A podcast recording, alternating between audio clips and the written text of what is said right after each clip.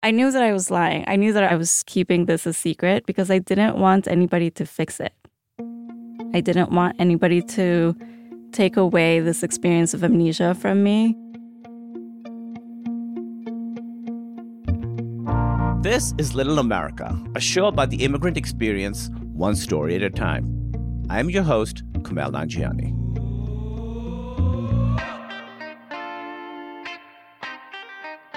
You know those in between moments when you're not really sure where you are or what's going on around you? Like when you're coming to after a dentist puts you out or or waking up from a dream and it takes a minute to remember what really happened, what's real, what isn't. That feeling is pretty disorienting to be cut loose from your own life story, even if it's just for a few seconds. But then thankfully, you come back to your senses. You're like, okay, phew, I'm back. Well, we're about to hear a story about forgetting yourself. But instead of just a couple moments of confusion, it went on for much, much longer. It happened to Ingrid Rojas Contreras, who's an award winning writer now, but this was back when she was in her 20s and just getting started. She was living in Chicago on her own, a continent away from where she grew up. One day, she had to pick up a dress she'd brought in for alterations. So she got on her bike and began pedaling away from her apartment. Here's Ingrid. So the moment of the impact is both the last thing I remember and the first thing I remember. It was just a very wintry day, but one of those strangely sunny, cold, wintry days. So I'm biking. A door opened suddenly in front of me, and I just crashed into it. I flipped in the air and I landed and I hit my head very hard. It felt like my brain had moved in inside of my head. And I just wanted to get away as quickly as possible. I got to the intersection, which was Madison and Halsted. Madison and Halsted. that was the moment where I couldn't quite remember where I had come from, where I was going. And then just I repeatedly looked at these words, Madison and Halsted. Madison and Halsted. Madison and Halsted. Trying to call back some kind of memory or information. Madison and there there was just nothing that came to me.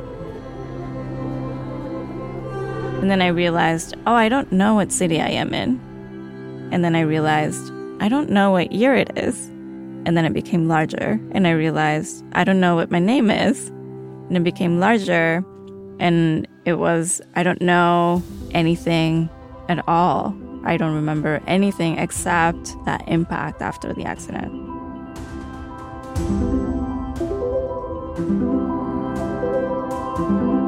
I suddenly felt that there was some kind of weight that I had been carrying, and that suddenly I was free of it. It felt like I was the truest version of who I was or who I could be. It felt like I I didn't have a personality. I wasn't weighed down by a series of events that had happened. I wasn't rooted in family. I wasn't rooted in country. Everything felt possible, and I felt an impossible lightness in my body. I was just looking around at this intersection, just mesmerized by people walking by, and I was seeing traffic and cars stopping and then going. And I was experiencing sunlight for the first time and then feeling it on my skin and then being like, that's amazing. Amnesia just means that uh, some information is lost, and whatever that information is will change from person to person. I didn't know what my name was, but I, I did see a bike and I could say, like, that's a bike, right? Or I saw a car and I could say, like, that's a car. One of the things that I remembered in that moment was, oh, there's a place that's called an ocean. What I wanted to do was to find my way to a port and then onto a boat. I've always just had such a strong connection to the to the ocean. I love that it's a horizon that we can't live in. I love that the the top of it is so beautiful and the whatever's underneath is completely mysterious to us. I wanted to live on a boat in the middle of the ocean.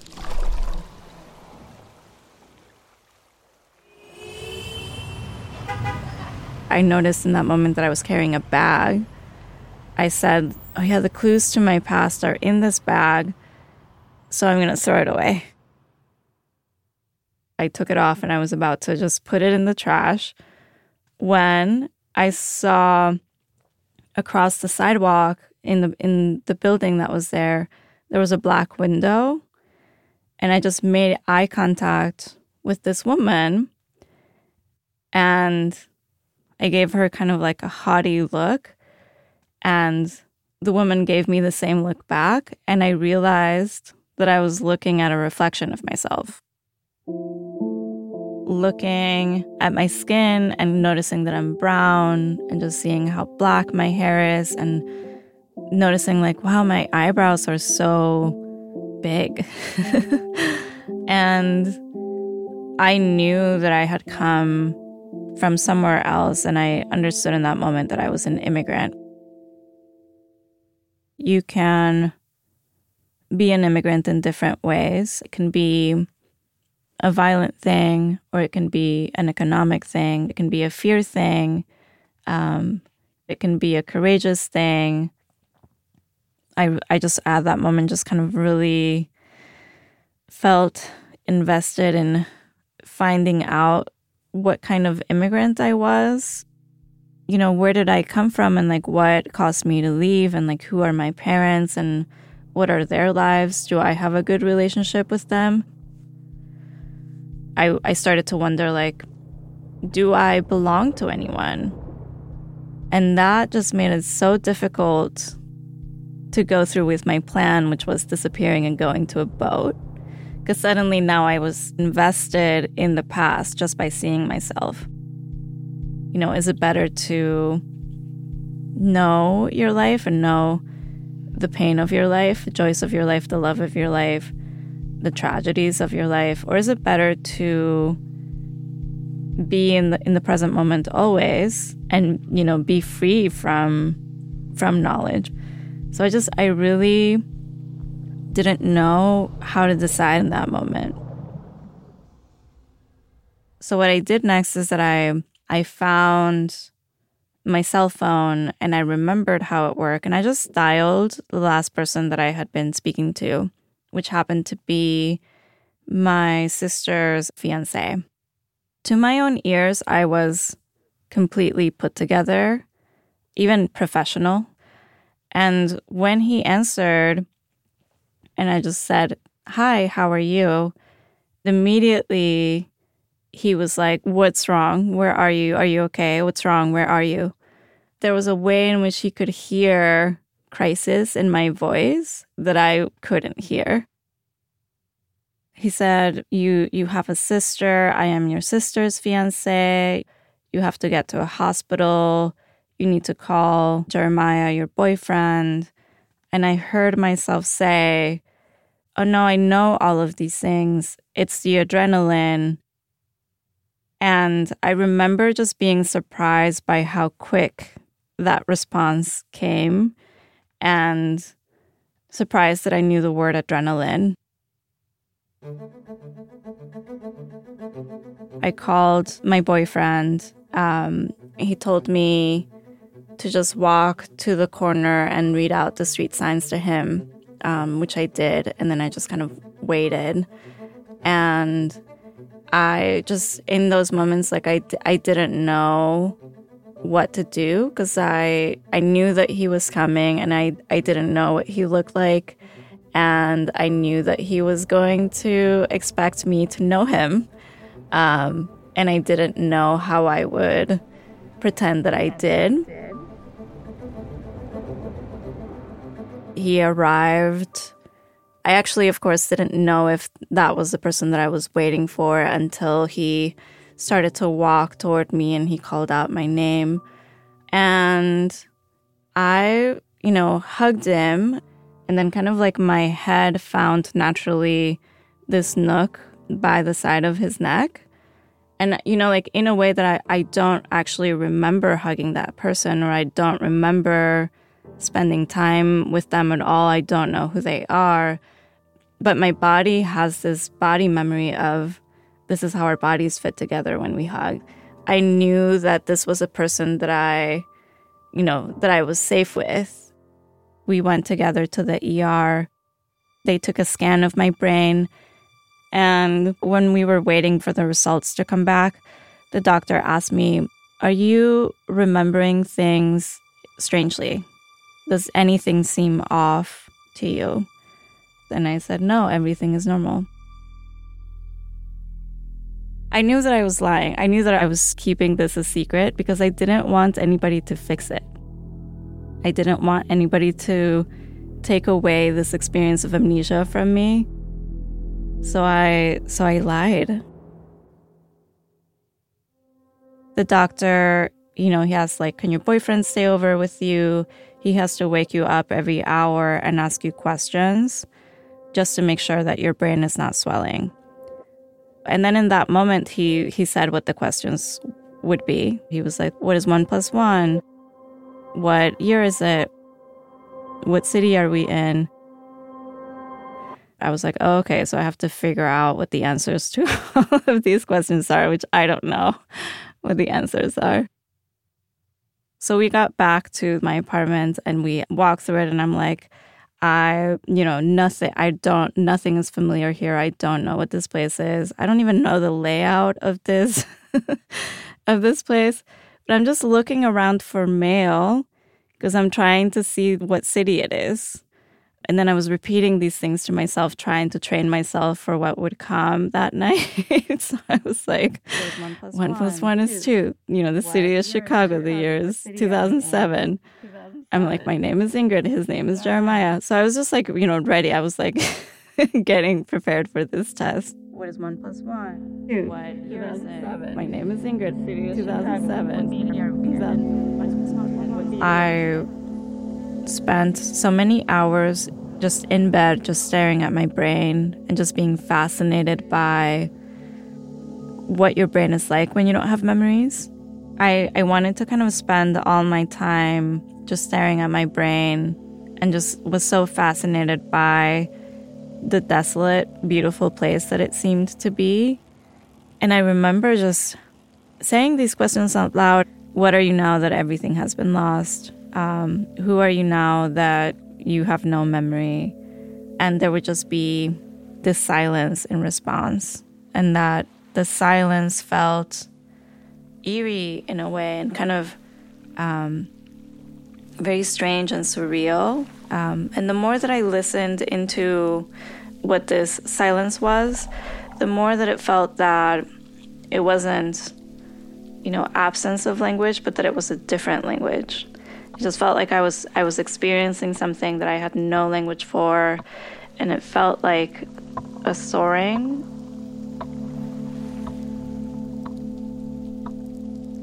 In the middle of the night, my boyfriend he asked me a question that the doctor hadn't given as an instruction. Um, what country are you from? My immediate reaction was fear, like, leave me alone, I'm sleepy.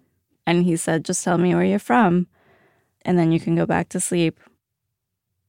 I was just feeling interrogated in bed next to someone that I don't, I don't know who he is, who's asking me where I'm from somehow that feeling of fear opened up the memory that I was from Colombia. You know, it was it was almost like an association because I grew up in fear living in Colombia and I've often felt afraid living in Colombia.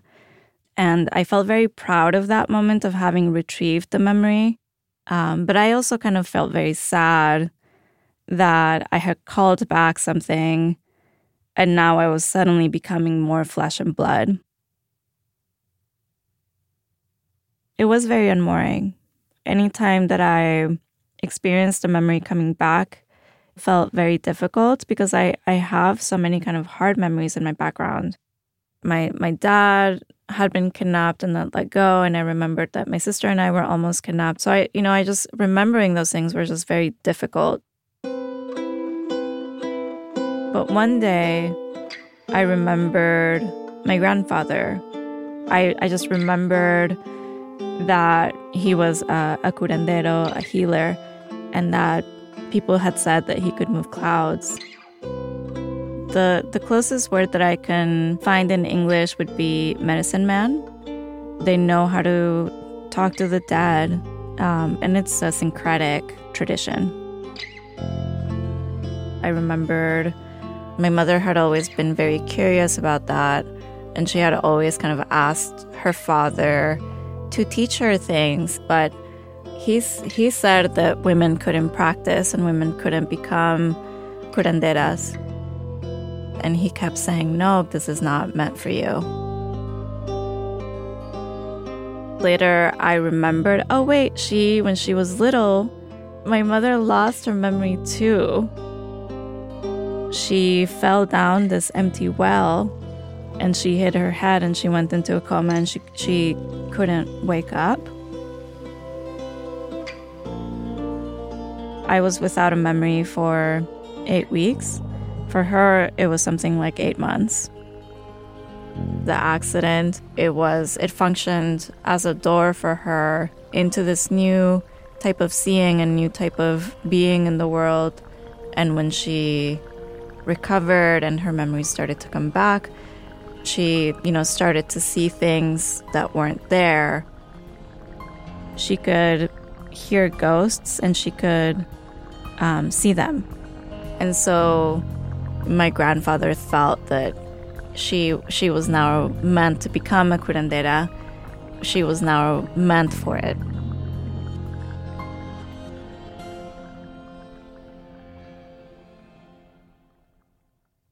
once I started to remember my mother, I think that that was what maybe like tipped the scale where I suddenly felt that I didn't care, you know, what other memories came back if I could have those, if I could be my mother's daughter and I could be my grandfather's granddaughter.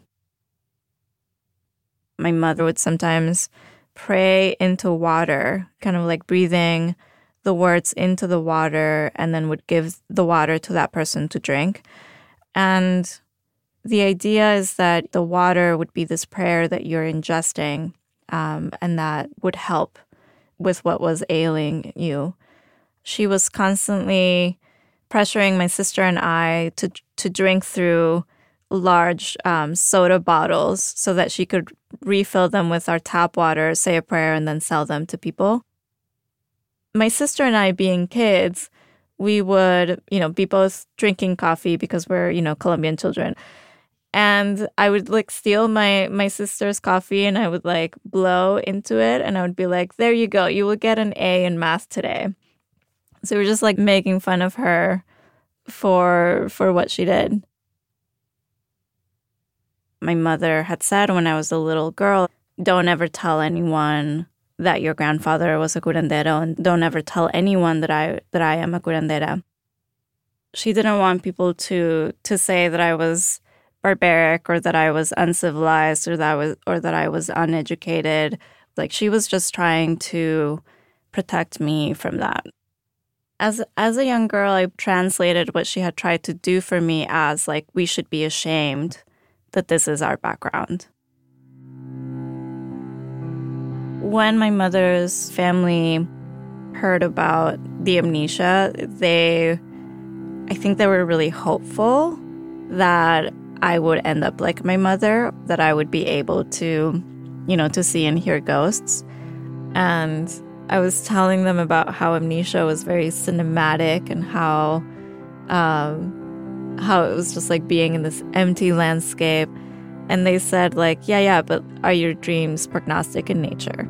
they had been waiting with bated breath, trying to to see and figure out if something had shifted for me in the direction of becoming a curandera. And when I told them no, and I was just, you know, um, had, you know, was the same normal person that I had been before, I, I, there was this moment where I saw their faces kind of fall a little bit. Like there was this moment of disappointment. There was this pressure that, um, you know, the accident had happened and that it was already kind of a rare, unique thing for it to have happened that way. And that I just, I messed it up somehow.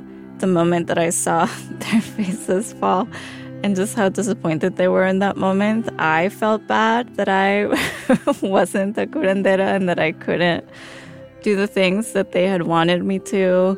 So I guess I, I felt bad because they felt bad. And, you know, and maybe there was a little bit of me that just kind of still wonders, like, oh, but what would it be like? And what would it, you know, what what is it like to be like my mother?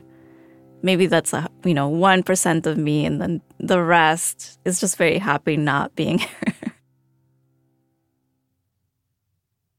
you know, at the end of all the memory loss and the the return of memory and after everything um, what happened to my mother didn't happen to me.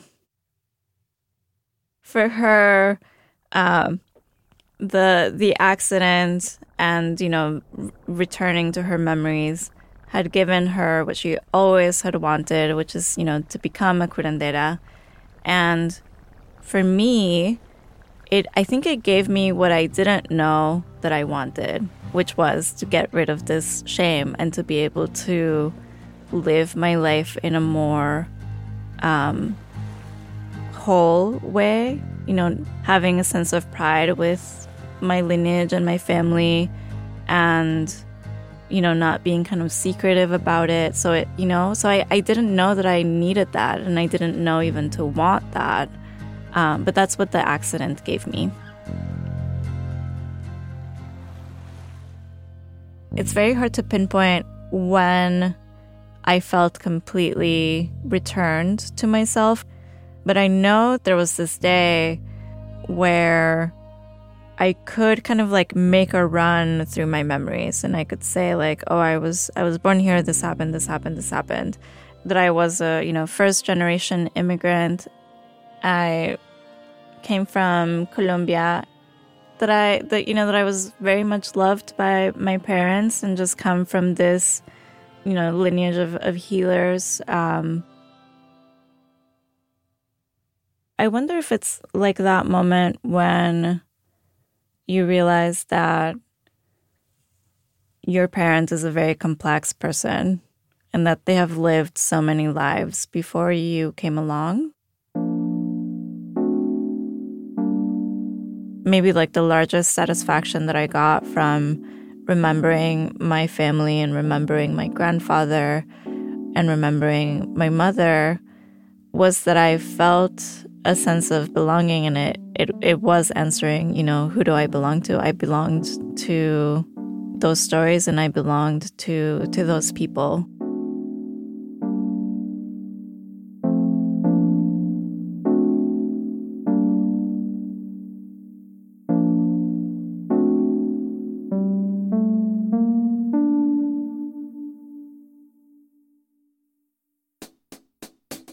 Little America is an Apple TV Plus podcast from Epic, produced in conjunction with the Vox Media Podcast Network. This story was reported by Lina Misitzis. Our editor is Lisa Suep. Our engineer is Adrian Lilly. Brandon McFarland composed the show's theme song. Emma Gross is our senior producer. Zach Mack is our showrunner. Nishat Kurwa and Josh Behrman are the executive producers. Listen and follow on Apple Podcasts and watch Little America on Apple TV Plus where available. Season 2 of Little America premieres on Apple TV Plus on December 9th.